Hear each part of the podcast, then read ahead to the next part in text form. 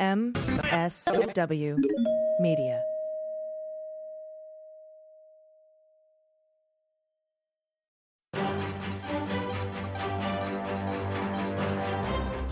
Is Donald Trump really going to start a war with Iran? Can he do that even if Congress says no? Let's get on topic.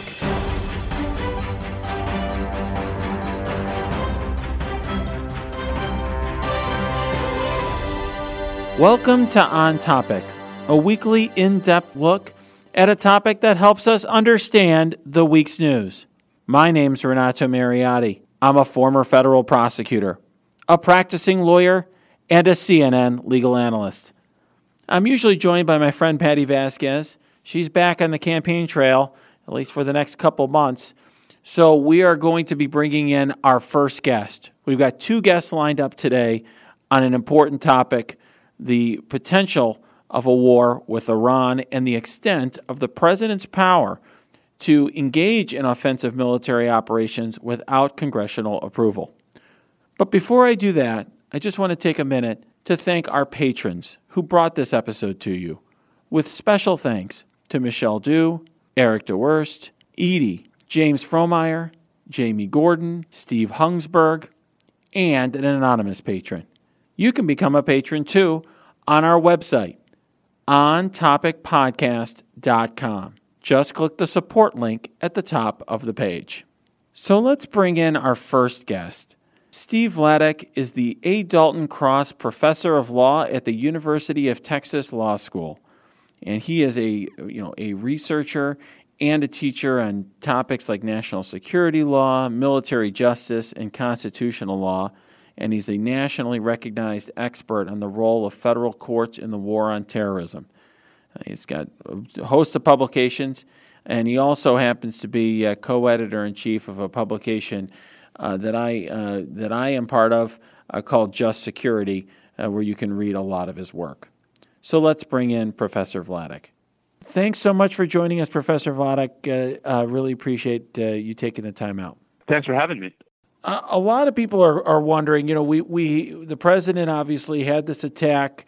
Uh, it, the Iranians have struck back. It, for right now, he isn't doing anything more, but people are concerned that Trump's going to start a war with Iran. If Congress says, well, what does the Constitution say? Actually, let's start this way. What, what does the Constitution say about uh, who has the power to uh, initiate offensive uh, military operations? Yeah, I mean, this is, you know, one of the age-old debates in constitutional law. The the Constitution says pretty emphatically in Article One, Section eight, Clause eleven, um, that Congress has the power to declare war. Um, other provisions of Article One, Section eight give Congress the power to fund our military, to regulate the military, to provide for its use during emergencies. But, you know, going all the way back to the founding, there's been a line of pretty widely accepted thought that the word declare is in there on purpose, and that there are at least some limited circumstances um, where the president's allowed to use military force, even if Congress hasn't authorized it, um, and that those circumstances are usually defined by, you know, self-defense and circumstances in which the president's acting in um, defense of the country or of U S persons. Um, and the Supreme Court has at least blessed that view in, you know, a pretty old decision in eighteen sixty-three called the Prize Cases. So I think that the short answer is that most of the war power, at least as a constitutional matter, lies with Congress, but that is pretty well accepted that there are at least some circumstances where the president's allowed to act on his own, Um, whether or not Congress has authorized him to use military force in that situation. It's interesting, though, like the way that most, I think most Americans think about it is the president uh, is the one who makes the decision, and the president's the one who's ordering military operations. How is it that we've gone from a constitution that puts the power to declare war in the hands of Congress to a, a reality where it appears, uh, I, and I think it's not just uh, how it appears, but I think the reality is is that much of the authority to, to engage in offensive military operations rests in the hands of the president? Yeah, I mean, I think it's been a slow but steady drift, Renato. I mean, I think the you know this has been a, a real theme of life since World War Two in the United States, that we've seen this steady but gradual uptick in invocations of what we might call unilateral war-making authority by the executive branch. Um, and we should say, and this has been across, you know, Democratic and Republican administrations alike, I mean, this really isn't a partisan issue. Um, and I think there are two different reasons, or at least two different motivations for this for this trend. The first is that I think, you know, the president or successive presidents have found any number of situations that called for or warranted the use of military force where either it was not big enough to involve Congress or where um, the force was, you know, needing to be used without the time it would take to go to Congress, or where it was possible that Congress might not approve the use of force. But also Congress has, you know, to a large degree, um, surrendered or otherwise abdicated the role that I think the founders quite clearly meant for it to play in circumscribing the war powers. So, you know, the war powers, as I'm fond of telling my students, is one of the areas where the Constitution today um, is understood in a way that is so thoroughly antithetical to what the founders would have thought. That, you know, when we talk about the original understanding of the Constitution, um, where we are today with the war powers, I think doesn't look anything like um, what the, you know, draft of the Constitution meant and what folks at the time the Constitution thought we were doing, for better or for worse. Yeah, as part of that, Uh, because uh, sort of America's role in the world and um, and military technology has changed to an extent? So I think that's part, there, there's no doubt, there's no question that's part of it. I mean, I do think that, you know, it's not just the sort of geopolitical role of the United States, but also the ability to use military force with such a more modest commitment of resources, right? I mean, so, you know, the capacity to launch a drone strike halfway around the world um, is not something we had in eighteen hundred. But, you know, the flip side is we did have this run of what we might call small uses of military force, what the Supreme Court actually for a time called imperfect war.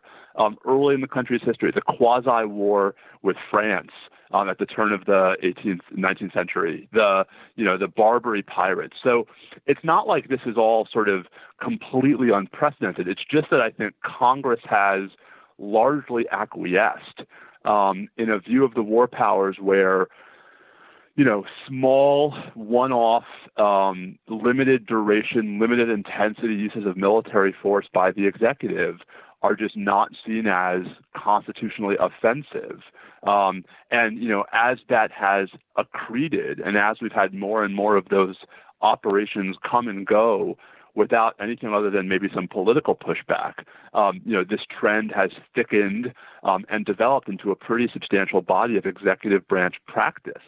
Um, that, you know, has never really been vetted or tested in the courts, but that has at least a long line now of historical precedents behind it. Yeah, and one point that I will make, you know, you mentioned that a lot of this hasn't been tested in the courts. You know, part of that, uh, just so listeners understand, is because courts don't want to get involved in weighing into these, you know, disputes between the executive branch and the legislative branch, Congress, over the extent of, you know, authority to engage in wars. It's sort of a political issue that courts try to stay out of. And also courts, I think, take a long time to resolve things. You know, realistically, courts don't resolve things quickly enough to make a practical impact on, you know, a, a, a military operation that could be launched in a matter of days, minutes, or weeks, months, that sort of thing. Is that fair? I, I, mean, I, think, I think the second point is true, although I'm not sure it's fatal. I mean, in a world in which we had, you know, a meaningful damages regime where, say, someone whose property was destroyed in a use of, you know, military force by the United States could at least recover damages, then I don't think the timing would be quite such a big deal. I think, you know, the first point is probably the more important one, which is that, you know, for at least a half a century now, um, the Supreme Court really has not wanted to get in the middle of what it, I think, sees largely as an intramural, a series of intramural disputes between the political branches over the war powers. I mean, during the Vietnam War, for example, there were literally dozens of lawsuits where everyone from soldiers to states um, to, you know, civic, uh, civil society organizations tried to challenge different aspects of the use of military force in Vietnam and other parts of Southeast Asia.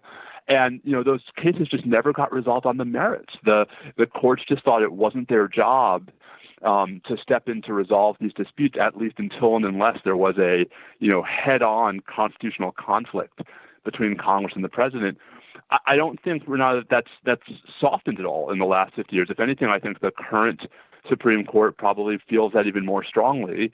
And so we're left in this, I think, really uncomfortable position where the executive branch is not really legally checked, even as it claims ever more expansive authority to use military force, either with or without some kind of statutory authorization. And so instead, the only checks are political.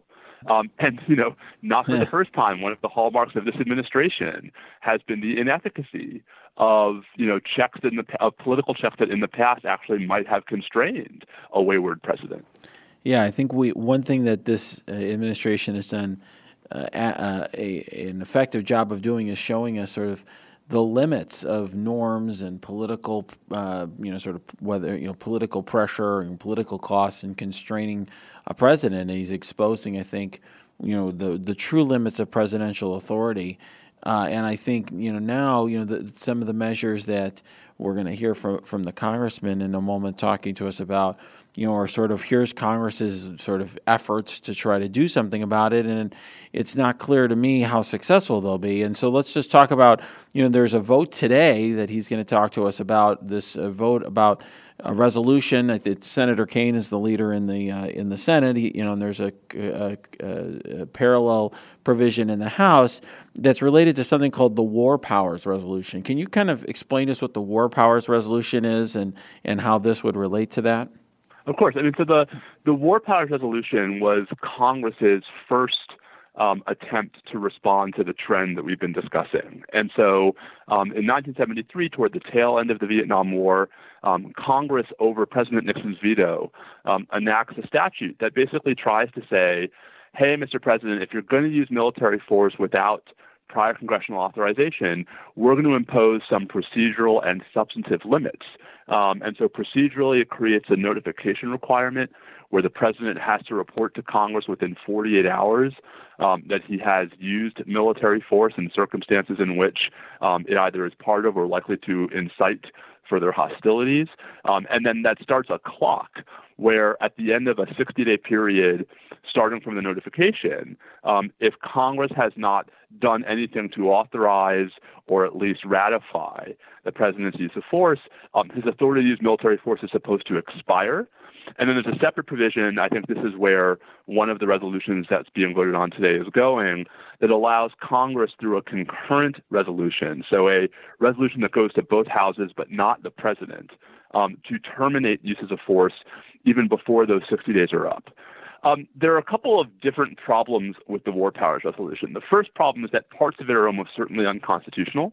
Um, so, you know, the Supreme Court in nineteen eighty-three in a case called I N S versus Chadha, Um, held that legislative vetoes are unconstitutional, and so that probably spells doom for the termination provision, the you know the the, the concurrent resolution part. Um, but also, I mean, the War Powers Resolution, even even if we read it for all it's worth, that is to say, even if it says the president can only use force for sixty days. Um, Not really clear how that helps in a situation like this one, where at least based on where things stand as of, you know, this afternoon, um, the force that was at issue is largely over, right? That is to say, it really doesn't speak to the problem of short duration, low intensity uses of force, even in contexts in which there might be serious and significant blowback. Um, and so I think, you know, the War Powers Resolution, as you know, the, the common law scholar John Hart Ely wrote, um, is just about the perfect example of how to write a War Powers Act that won't work. Um, right? That is to say that it was the right idea, but the wrong implementation, because Congress didn't really solve the structural problem, which is reclaiming the prerogative even for relatively short duration, you know, short-term uses of force. Um, that's, you know... Even a president who believes the War Powers Resolution is constitutional and abides with it, you know, jot and tittle, um, is not going to be stopped from short duration, low intensity uses of military force that, you know, last less than sixty days. And so, you know, the harder question is how, if you're Congress, do you claim the authority and do you reclaim the authority to scale back those kinds of operations as well? It's interesting. I, you know, one concern, you know, I'm looking at questions from our listeners, and one of our patrons, Jamie Gordon, had asked, well, what if What if Trump just didn't comply? In other words, if there's a War Powers Resolution and, and Trump just ignored it, what what what could Congress do in that scenario? I mean, I think, you know, the, the a scenario where we actually are in a full-on military conflict and we're on and we're up to day sixty-one. And so, you know, there's a widespread consensus that the letter of the War Powers Resolution has been violated. You know, that, I think, at the risk of, of, of saying something that's going to sound sillier today than it might ever have before, it's probably a ground for impeachment. um, you know, Congress, I think, I mean, Congress, I think, could theoretically try to sue the president at that point. But just as the Supreme Court has been loath to step into these kinds of interbranch disputes over the war powers, I think the court would also not be in a big hurry to step into that kind of interbranch dispute where, from the court's perspective, other remedies, to wit impeachment, um, remain available. But again, and I don't mean to sort of uh, beat a dead horse, but I do think that, you know, the day sixty-one scenario, which is a real concern, um, is really like so so far down the list of what the problems are with our current war power setup that, you know, I think we, the, the the the much bigger problem is the first sixty days. Um, when under current law, even if the War Powers Resolution doesn't authorize the use of force, you know, it's not obvious that the president is necessarily doing anything illegal within those sixty days, even if he's using force that Congress would never approve, and even if he's using it in a way that is antithetical to America's national security and or foreign policy interests. You know, John Mitchell, another one of our listeners, asked whether there there ever has been a case in which courts have held that the president didn't have authority, like put a stop to a an attack that was that was ordered by a president. Uh, is has there? Are you aware of a of a court ever doing that? So there's exactly one example in all of American history of an injunction, um, and it was actually during Vietnam, um, and it was to stop the bombing of Cambodia um, late in the conflict in in the fall of nineteen seventy-three, um, where there was a a lawsuit filed by I think twenty-six members of Congress um, and. A district court in Brooklyn issued an injunction against the bombing. Um, the injunction was stayed pending appeal. By the time it was resolved, the bombing was over. So it's you know it's a bit of a of a soft precedent. But I mean, if we step back from the specific question of stopping and halting an ongoing military operation, there are precedents, um, and they mostly date to the nineteenth century, of federal courts in general and the Supreme Court in particular weighing in on the merits of individual uses of military force. So, you know, one of my favorite old cases is a early Supreme Court decision from eighteen oh four, a case called Little versus Barreem. Um, it's actually sometimes known as the case of the flying fish, because that was the name of the of the ship. And this is a, an admiralty case where a U S Navy frigate um, seizes a French cargo ship in the middle of the quasi-war with France. Um, and the owner of the ship argues that the, you know, the officer didn't have the legal authority to seize his ship because the way that the statutory authorization was written, it only allowed for the seizure of ships in one direction, not the other. Um, and the Supreme Court agrees. And Chief Justice Marshall, writing for a unanimous court, not only says that the officer, you know, broke the law and that the military operation was unlawful, but he awards damages. Um, now, you know, that's going to seem pretty strange to modern eyes and modern ears, but I guess, you know, that's just the point about how far we've come from the original understanding and from what I think the founders would have thought the judicial role ought to be in this context. One, one other uh, argument that I've heard is that somehow the two thousand two law that uh, where Congress had authorized the use of military force in Iraq somehow authorized this present strike. Can you explain what that argument is, or whether you, and whether you think there's any uh, merit to it? Sure. I mean, so this is you know the other part of the story, and not just with regard to the Soleimani strike and Iran, but with regard to the sort of drift of war powers more generally. Is then we have circumstances where Congress actually does authorize the use of force, but they do it in a way that is so open-ended that it allows for different presidents across different administrations to really expand the statute beyond what Congress could ever have intended. So, you know, the two statutes that we often hear about in the context of contemporary military operations, one is, as you say, the two thousand two Authorization for the Use of Military Force Against Iraq, um, and that title should give away the punchline here, which is, you know, that was the statute Congress passed that authorized the Second Iraq War, the purpose of which was to take down Saddam Hussein's regime. Um, and there's also, of course, the two thousand one A U M F, which Congress passed right after nine eleven, to authorize these military forces against al-Qaeda, the Taliban, and, you know, those other groups associated with them that were responsible for the September eleventh attacks. And, you know, the two thousand two A U M F, I, here's the problem. Folks gravitate toward that because it says Iraq.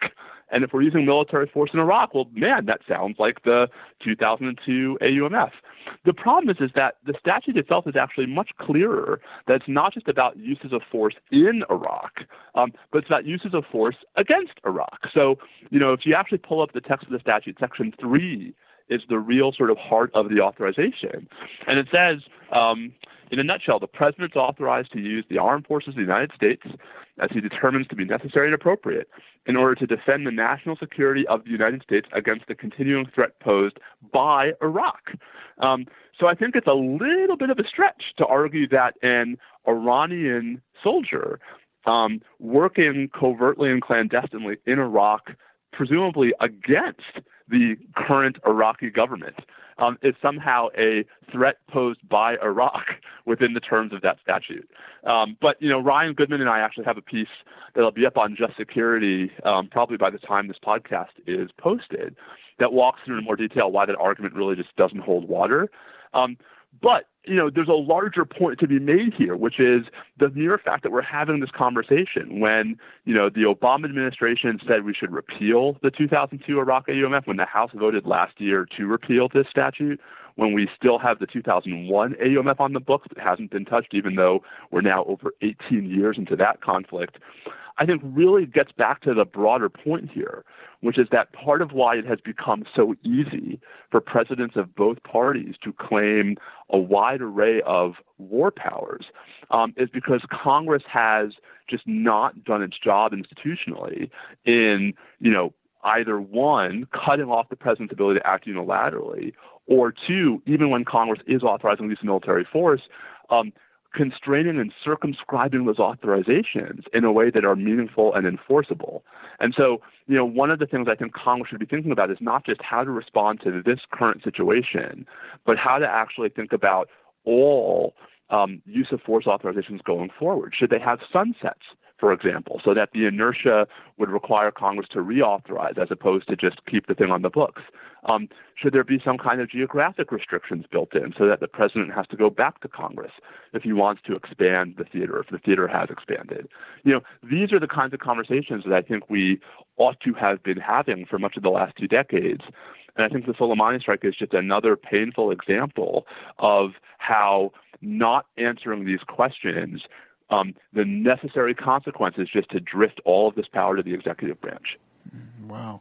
You know, one one uh, effort that uh, Congressman Khanna is uh, going to be talking to us about is he, he has an effort to try to defund, uh, uh, uh, uh, you know, any any military operation against Iran. And I, you know, he, you know, he I, I think, uh, you know, points to an example in which this is done, I think, against Nicaragua and Vietnam and so forth, you know, other prior uh, prior effort, you know, instances in which Congress has done that.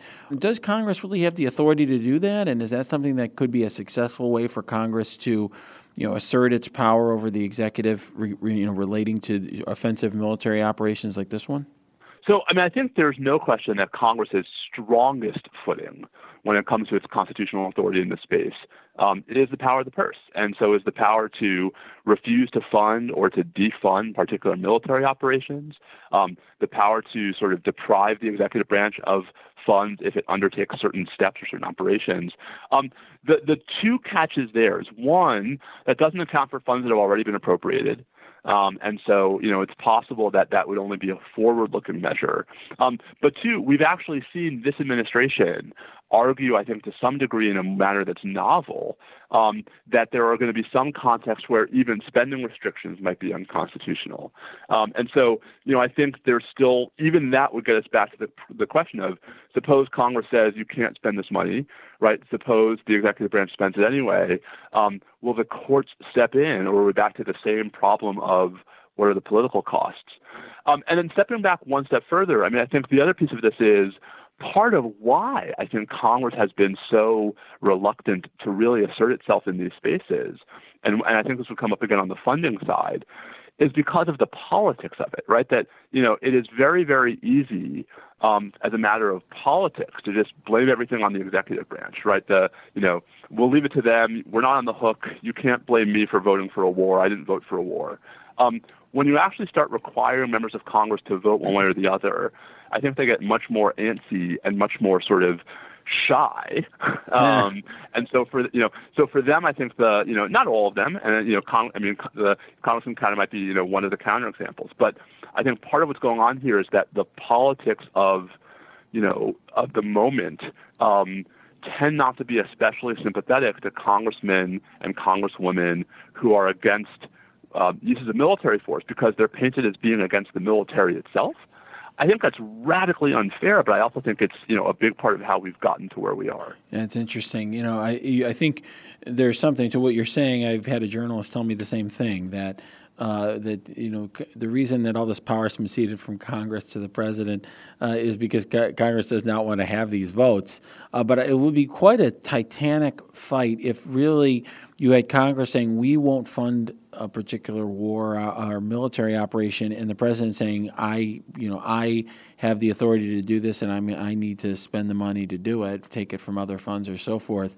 Because, as you point out, I mean, that is really at the core of Congress's power, and there's no question that the framers intended for the power of the purse to be in the Congress, but particularly in the House of Representatives. Uh, so, um, I think it's very, it would be very interesting. I mean, I think I think that's right, and I think it's worth remembering that, you know, the Constitution actually does have one sunset built into it, which is military appropriations, um, right? That, you know, the no appropriation for the Army under Article One is good for more than two years on the theory that every election is supposed to be a referendum on military spending.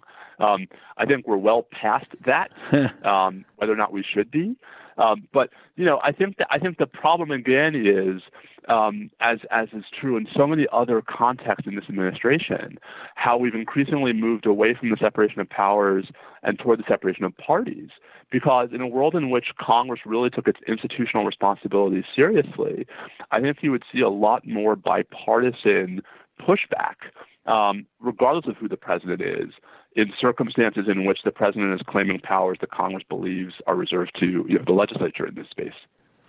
Yeah, I, um, you know, I've got to say, separation of powers is something that people have talked about a lot, and sometimes you'd hear these random politicians, and it's been bipartisan. Sometimes it'd be Republicans talking about the importance of it. I don't think it's something that, that many people recognize the importance of until the Trump administration. I think that's making more people realize, more more uh, average Americans realize, oh, you know, there, there's something to this idea of not having too much power in the hands of one person or one entity. And, and, and frankly, and, and I think there are plenty of Americans who felt that way during the Obama administration too. And I think the, you know, this is the point that we ought to all have common cause on, which is, you know, there are going to be presidents we trust, there are going to be presidents we don't trust, there are going to be administrations we like, there are going to be administrations we don't like. Um, the rules should be the same in both circumstances, and so we should care just as much about institutional constraints on the executive when we like the president, um, as we do when we don't. It makes a lot of sense. One one last uh, topic before before uh, I let you go. You know, there there was a lot of talk about um, whether Trump was actually committing war crimes, and when he was, you know, saying that he would authorize the um, bombing of cultural sites. And one of our, um, you know, one of our listeners, um, you know, uh, Lawlin had asked, um, is. Is there something that could happen to to Trump? There would, could there be some legal consequence? Could he go to court or be prosecuted in some way if, in fact, he did order a war crime? I mean, the, the short answer is um, it would be illegal. Um, we'd be back into one of our favorite topics, which is whether a sitting president can be subject to criminal indictment. Um, you know, I think I think we've we've had some discussions about that in the context of the Mueller investigation. Yeah, just um, a few. But you know, there's no question. There, there's no question it would be a violation of the War Crimes Act. I do think um, that as we've seen over the last couple of days, you know, he got a whole lot of pushback from within the military on this. I mean, I think the You know, Secretary Esper, to his credit, came out and said, obviously, we're not going to issue any orders to destroy, you know, cultural sites. Um, the president himself walked it back, which is, you know, exceedingly rare for him. Um, so, you know, I think there's a lot of, how do I put this? I think there's a lot of bad Trump stuff here. I'm not sure that the you know, the cult, the, the threatened war crimes and the threatened disproportionate response um, are quite as high up there as some of the other, you know, things that he hasn't um, stepped back from, things that he hasn't walked back from in the last few days. Well, wow. Well, thank you very much for joining us. You know, if, if our listeners want to uh, read uh, what you wrote and many of the other things you've written, they can go to Just Security, which is at just security dot org. O R G. So Just is J U S T, security dot org. Uh, you're I, you're a co I think co-editor in chief of that publication. I'm on the, the, the board and very proud to be associated with it. And thank you so much uh, for your uh, for your time and your expertise. It's been fantastic. No, thanks for having me. So let's bring in Congressman Ro Khanna. He's a Democrat who represents a district in Silicon Valley in California, and he's been a leader on the issue of reasserting Congress's authority regarding the declaration of war. Uh, he actually was the uh, was the person behind a bill that ultimately passed both houses of Congress and was vetoed by Trump regarding uh, limitations on on the on the president's uh, role to uh, have use military force in Yemen. And now he's the author of a bill called No War With Iran. Uh, it is uh, House Resolution five five four three. And he's going to talk to us about that, uh, as well as the uh, War Powers Resolution that is going to be voted on today. Uh, and this is Thursday, January ninth, that we're taping this. Uh, I should also note and, and disclose that Ro Khanna was my roommate in law school and a longtime friend. So he's a friend of the podcast who's uh, been on quite a, quite a few times already. So let's bring in Congressman Khanna. Welcome back to the show, Congressman Khanna. Thanks for joining us. Oh, it's good to be on, Renato. So, as a starting point, look, a lot of people are concerned. Uh, what uh, you know, they think that no matter what Trump sa- has said recently, that he's going to lead us into a war against Iran. You know, what is the House doing about that right now? Well, they're right to be concerned. I mean, this isn't a first-time strike. They, we've had a number of instances uh, where the president has come close to striking, uh, and this has ratcheted up the tensions. And so there's a Uh, concerned that uh, either he's going to intentionally uh, start another uh, uh, conflict or that accidentally a conflict could start. The House is doing several things. First, today we're having to w- vote on the War Powers Resolution uh, that would make it clear that the president doesn't have the authority uh, to strike Iran. The president's been relying uh, disingenuously on the two thousand two authority, which basically gave us the authority, gave the president the authority to stru- take out Saddam Hussein, and he's claiming that that uh, gives him the authority to uh, take out take any military action that ta- that's in Iraq. Uh, and the House is making it clear that that's not the case. That uh, he explicitly does not have the authority to take action against Iran or Iranian officials. But then you would say, okay, let's say we do this, and the president just disregards it. Wh- where's the Uh, hook. I mean, what what can uh, the Congress do short of taking the president to court? And the court may not uh, adjudicate this. And that's where the real power of Congress comes, and that's the power of the purse. And uh, my amendment, uh, my bill, which uh, passed the National Defense Authorization and now will pass the House, would prohibit any funding uh, from going for an offensive war in, against Iran. So let's talk first about the resolution. Uh, and we've we've already, I think, you know, our listeners know a little bit about the about the War Powers Resolution. I, I, in in the Senate, there seems to have been some movement on the Republican side, for example, by Senators Lee and by, and Paul, who are generally uh, protective of Congress Congress's role uh, in uh, declaring war. You know, its constitutional role. They they are supportive of that resolution in the Senate. Uh, is your sense that there's more bipartisan support uh, from from you know more Republican support uh, for the resolution? We're hopeful. There's not going to be much Republican support for the resolution in the House. You may get a few people, uh, and you're we're going to lose a few Democrats. So we're going to win the vote, but it's not uh, going to be with a lot of uh, Republicans. The Senate is a different story. Uh, you know, the Senate uh, did have Republicans uh, who passed the War Powers Resolution against Yemen. Uh, back then we had Republican support for it as well in the House. Uh, but the hope is that a few of those other senators in the uh, who were Republicans and voted for the Yemen War Powers Resolution uh, may support this one. It's a very encouraging that Rand Paul and Mike Lee uh, are willing to support it, uh, and we're hopeful to get to a, to a majority. Uh, of course, the president will probably still disregard uh, the resolution. I mean, it's a concurrent resolution, so it doesn't require a signature, uh, but he can choose to disregard it. Uh, our remedy would be to sue in the Supreme Court then, uh, but, you know, the, whether the Supreme Court is going to adjudicate the matter remains to be seen. Right, and what, what uh, just so listeners understand what you're referring to, essentially, that the Supreme Court's very reluctant to step in battles between Congress and the president, and of course the legal process also takes a lot of time, and so uh, you know the the president can get us into a war, uh, and you know it can take a while for the courts to catch up uh, to that reality. Um, you know, I, I uh, one thing that I'm curious about, though, um, you know, is about you know you you talked about what your bill would do. Um, the, and de- the idea of defunding uh, the war. So can you explain to listeners how that would work? Well, this is how we brought the Vietnam War to an end. It was, uh, of course, protests and uh, the uh, movements on the streets, but it was ultimately Congress. Uh, Senator Church uh, in nineteen sixty-nine had an amendment that was passed uh, with the National Defense Authorization Act that uh, zeroed out any funding for Nixon to expand the war to Thailand or Laos or Cambodia. And then in seventy-two, they passed in the Senate uh, a provision that said you're basically going to get no funds for troops in Vietnam other than to bring them home. So in the past, Congress has been able to use its power of the purse to stop uh, military actions we don't want. Ultimately, uh, all spending bills have to originate in the House. And if the House says we're simply not going to appropriate the funds uh, to uh, of, for an offensive strike on Iran or Iranian officials, then the president, the Pentagon, won't have the money to be able to do it.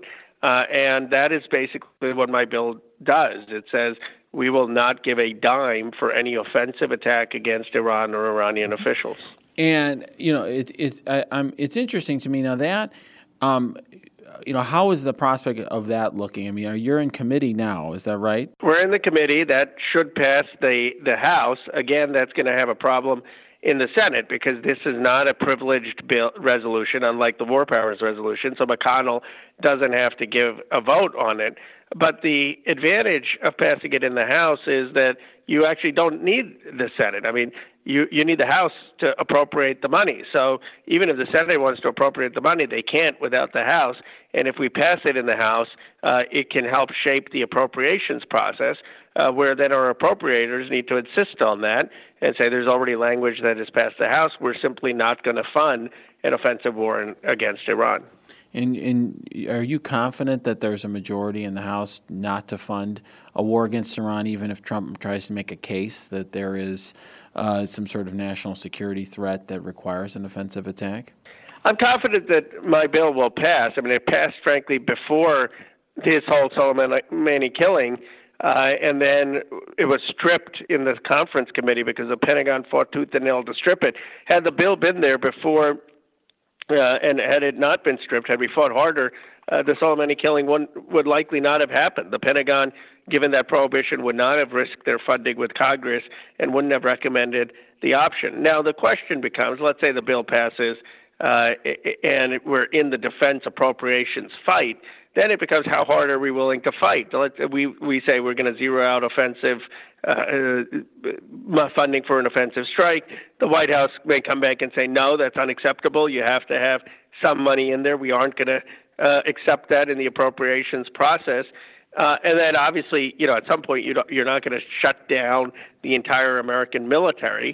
Uh, and the question becomes, how much are we willing to fight to get that amendment uh, to that through the appropriations process?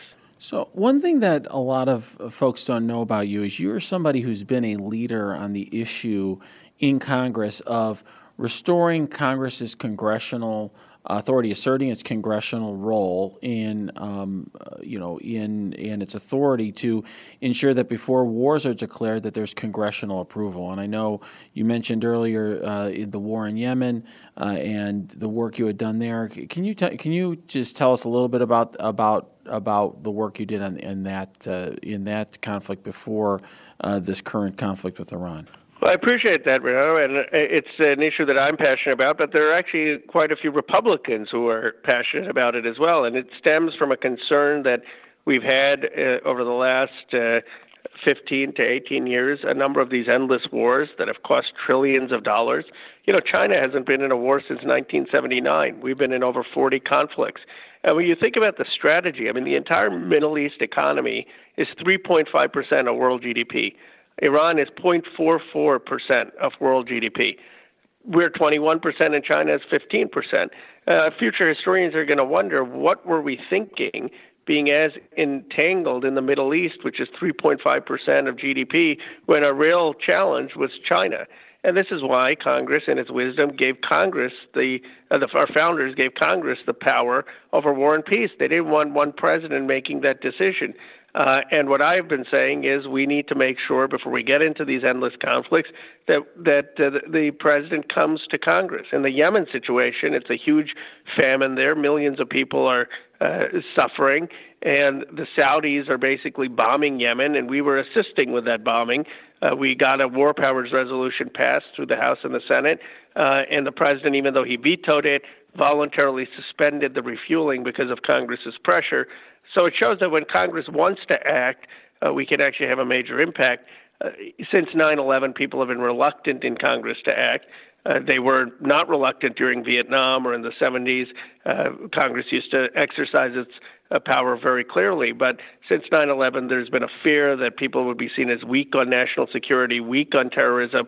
And so Congress is largely punted to the executive branch.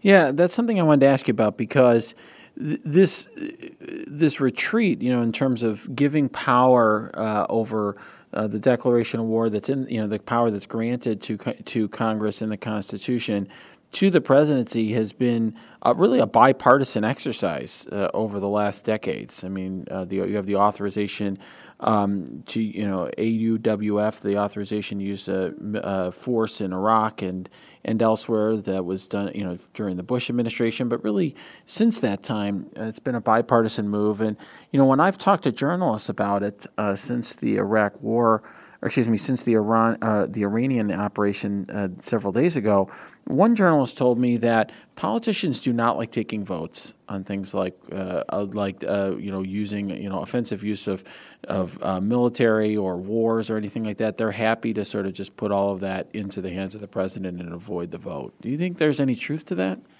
Well, I think there was a lot of truth to that until probably recent times, and now that the cost of the Iraq war and the escalation in Afghanistan is clearer, I think now people are reconsidering that, that constituents do care about us not uh, spending trillions of dollars overseas and being the world's policeman, and rather that that money go into education, infrastructure, healthcare here at home.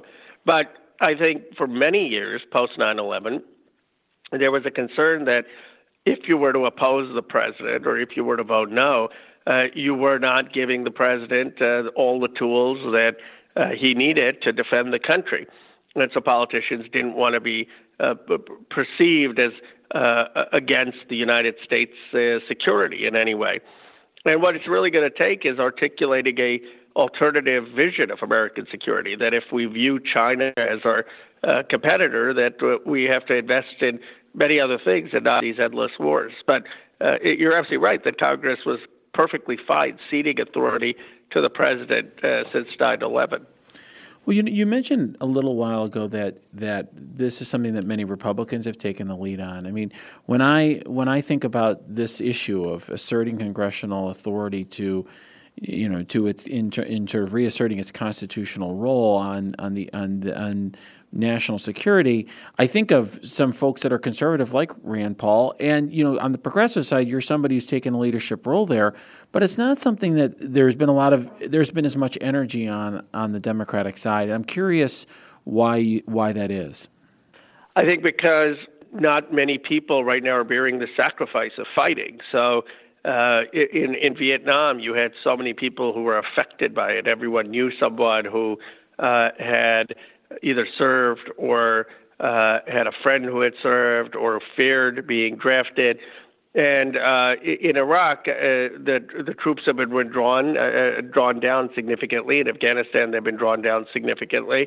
Uh, so it's not uh, on people's minds as immediate. Uh, obviously, Americans are still being killed, and Americans in, a, in both Afghanistan and Iraq And we see that uh, these kind of strikes put Americans at uh, a greater risk, uh, but it hasn't uh, been as much on the forefront of the public's mind, uh, given the few number of people who are serving relative to, you know, when the Iraq War started. Yeah, it's interesting. I think this is an issue that doesn't have the the typical left-right right divide that a lot of other issues do. It's it's something where there's a lot there's energy from progressives like yourself. There's been some energy uh, on the right trying to restore a different balance. And one thing I'm curious about is what what is it that led you to be very focused on this issue, not just in, in this particular case with Iran, but also in, with the war in Yemen? Well, Renato, as you know, my grandfather uh, was part of uh, Gandhi's independence movement in India. I was born here in Philadelphia in seventy-six, but my parents immigrated from India in the late sixties, early seventies. And I've met a number of times my maternal grandfather uh, and his uh, teachings and Gandhi's teachings had an influence on me in terms of standing up for human rights and uh, and, and dialogue and peace. And I started off my career running against the Iraq War in two thousand three in a Democratic primary. I got killed, as you remember. I lost seventy to twenty. But, uh, you know, that uh, instinct of standing up against uh, uh, military interventionism uh, overseas has, has stayed with me. And it's something that uh, I've been passionate about in, in Congress. I, I am curious, um, you know, a lot of a lot of um Uh, Democrats are, are are concerned because they heard, for example, you know the you know the president was threatening um, to bomb cultural sites. Um, what what more can be done in terms of oversight of how uh, how force is being used? You know, separate and apart from you know whether there's funding or a War Powers Resolution. You know, what can Congress do to to make sure that our power is being exercised in a responsible way? Well, that was so outrageous, the president uh, tweeting about uh, hitting fifty-two cultural sites. Of course, it's the nineteen fifty-four Hague Convention on Cultural Property that prohibits that, and the irony is that it was George W. Bush who pushed to get that passed in two thousand eight from the Senate, and we weren't a party to it until Bush got us to be a party in two thousand eight. So it just shows how far the Republican Party has come, unfortunately, in uh, twelve years. I mean, here you've gone from a place where George W. Bush, who, uh, of course, made the blunder with, with Iraq, but even his administration was pushing for us to be part of the Hague Convention, and now you have Donald Trump basically uh, disregarding that convention and threatening to bomb cultural sites. Uh, fortunately, as much of, as I disagree with some of the people around Trump, uh, Secretary Esper and Pompeo, I have found in my time at the Armed Services Committee that often the Secretary of Defense or the Secretary of State will come and try to walk back or massage or uh, spin the president's uh, tweets. And they understand uh, that uh, the rhetoric is beyond the pale. And so what we have tried to do is have conversations with the Secretary of Defense uh, during oversight with the Secretary of State to get them to Uh, be a check in the within the executive branch uh, on this president. Uh, it's important to realize one of the offenses of the president is not just that he's disregarded Congress, but he's actually also disregarded the the civil servants uh, at the State Department, National Security Council to make these processes. So the checks of him within on him within the executive branch are far fewer than the type of process most presidents go through. Nonetheless, uh, the best oversight with this particular president is to really be uh, talking to the people uh, close to him in those positions of power and trying to uh, make sure that they don't do anything that would be catastrophic. We're getting close to a, a presidential election. You know, the Iowa caucuses uh, and New Hampshire primary aren't far away. I know you're a co-chair of one of the campaigns, the Sanders campaign, and there's a lot of people who are afraid that that Trump is going to be using military force as a way of either distracting from bad stories or changing narratives in this election. Um, is is there anything more that that we can do to make sure that our you know that the power isn't misused that way, or, or to deter him from doing that? Well, passing this War Powers Resolution and prohibiting funding will go a long way, but ultimately we need an electorate that's going to hold a politician accountable for that type of action. I mean, it's very, very tough to, in our system, constrain uh, uh, proactively a president from launching any strike uh, and claiming self-defense. You can, after the fact, uh, say that that was unconstitutional. You can try to limit funding. But the president does have a fair amount of latitude in strikes for self-defense. And unfortunately, often the pres- presidents have gotten a bump in their polling, uh, including this president when he struck Syria, uh, in and and there's been a rally around the flag effect. And so our job is to convince the electorate that this is not in our national interest, that what the president's doing is not just a possible distraction, but also taking away resources from investments in our own country and uh, putting our country at risk. And we have to win that argument with the public. Yeah, I, I will say that I think part of the issue is that the public feels overwhelmed with the amount of news and crises and problems that are created by the Trump administration. I think that, you know, certainly when I talk to my, whether it's my followers or the listeners and patrons here in the podcast or elsewhere, or, you know, what I'm getting is that people don't know, you know, what to react to and what's a real danger. I constantly get calls even from uh, elected officials asking me, well, is this something I should be reacting to? Is this a problem? And it, it's, it seems it's very difficult for Um, the public to even know, you know, whether they can trust the government. I mean, it's interesting. There was such distrust immediately of the intelligence, uh, you know, assertions that were made by the Trump administration, because we're at a point where the president of the United States and his administration have really no credibility with a lot of the public. And the president's explanation is not transparent here, right? I mean, it, it, here's the real thing of what's going on in Iran. I mean, there are people within the administration, legitimate, some of the legitimate people, I mean, disagree with them, but they have harbored a uh, intense resentment against Iran since nineteen seventy-nine, uh, when Iran took our hostages. They think this regime has been responsible kill- for killing Americans, which it has. Uh, Soleimani killed a lot of Americans. That's, those are just facts. And they really uh, wanted to get rid of this guy who they thought was a bad actor, who had killed Uh, people they knew or, or, or American soldiers who they served with. And if the president had come to Congress and said, this was a bad guy and we're taking him out uh, because that's what we need to do, and try to get congressional approval, or even if he hadn't gotten congressional approval but was honest about the motives, uh, he'd have more credibility. But to concoct this idea of imminent self-defense, when mostly for self-defense, you wouldn't take out the number two person in another country. You would take out the munitions in, the, uh, in, in Iraq, or you would hit a warehouse, or you may hit the local militias on the ground. Uh, I think that's what's hurt his credibility. That's why you had Senator Lee and Senator Paul right after the briefing come out and say, this is ridiculous. Uh, and, I, and so it's uh, there. There is there's no uh, trust there between him and, and members of Congress and the American public. So if voters and listeners here are interested in learning more about these issues, what, what do you think that people should be doing uh, to stay on top of this, and to um, and and what action, you know, who should they, what what should they be advocating for to also when they're talking to their elected representatives? Well, they should be advocating for Congress asserting our power to do everything in our power to stop Uh, the president from starting a war in Iran or elsewhere. And that means exercising our power over uh, the funding. And, and let's be clear, I mean, I voted against it, but this Congress overwhelmingly approved Trump's military budget, which is one hundred twenty billion dollars more than what Obama had. So you can't, on the one hand, say we're restricting this president and then vote to give funding to the president for all his priorities.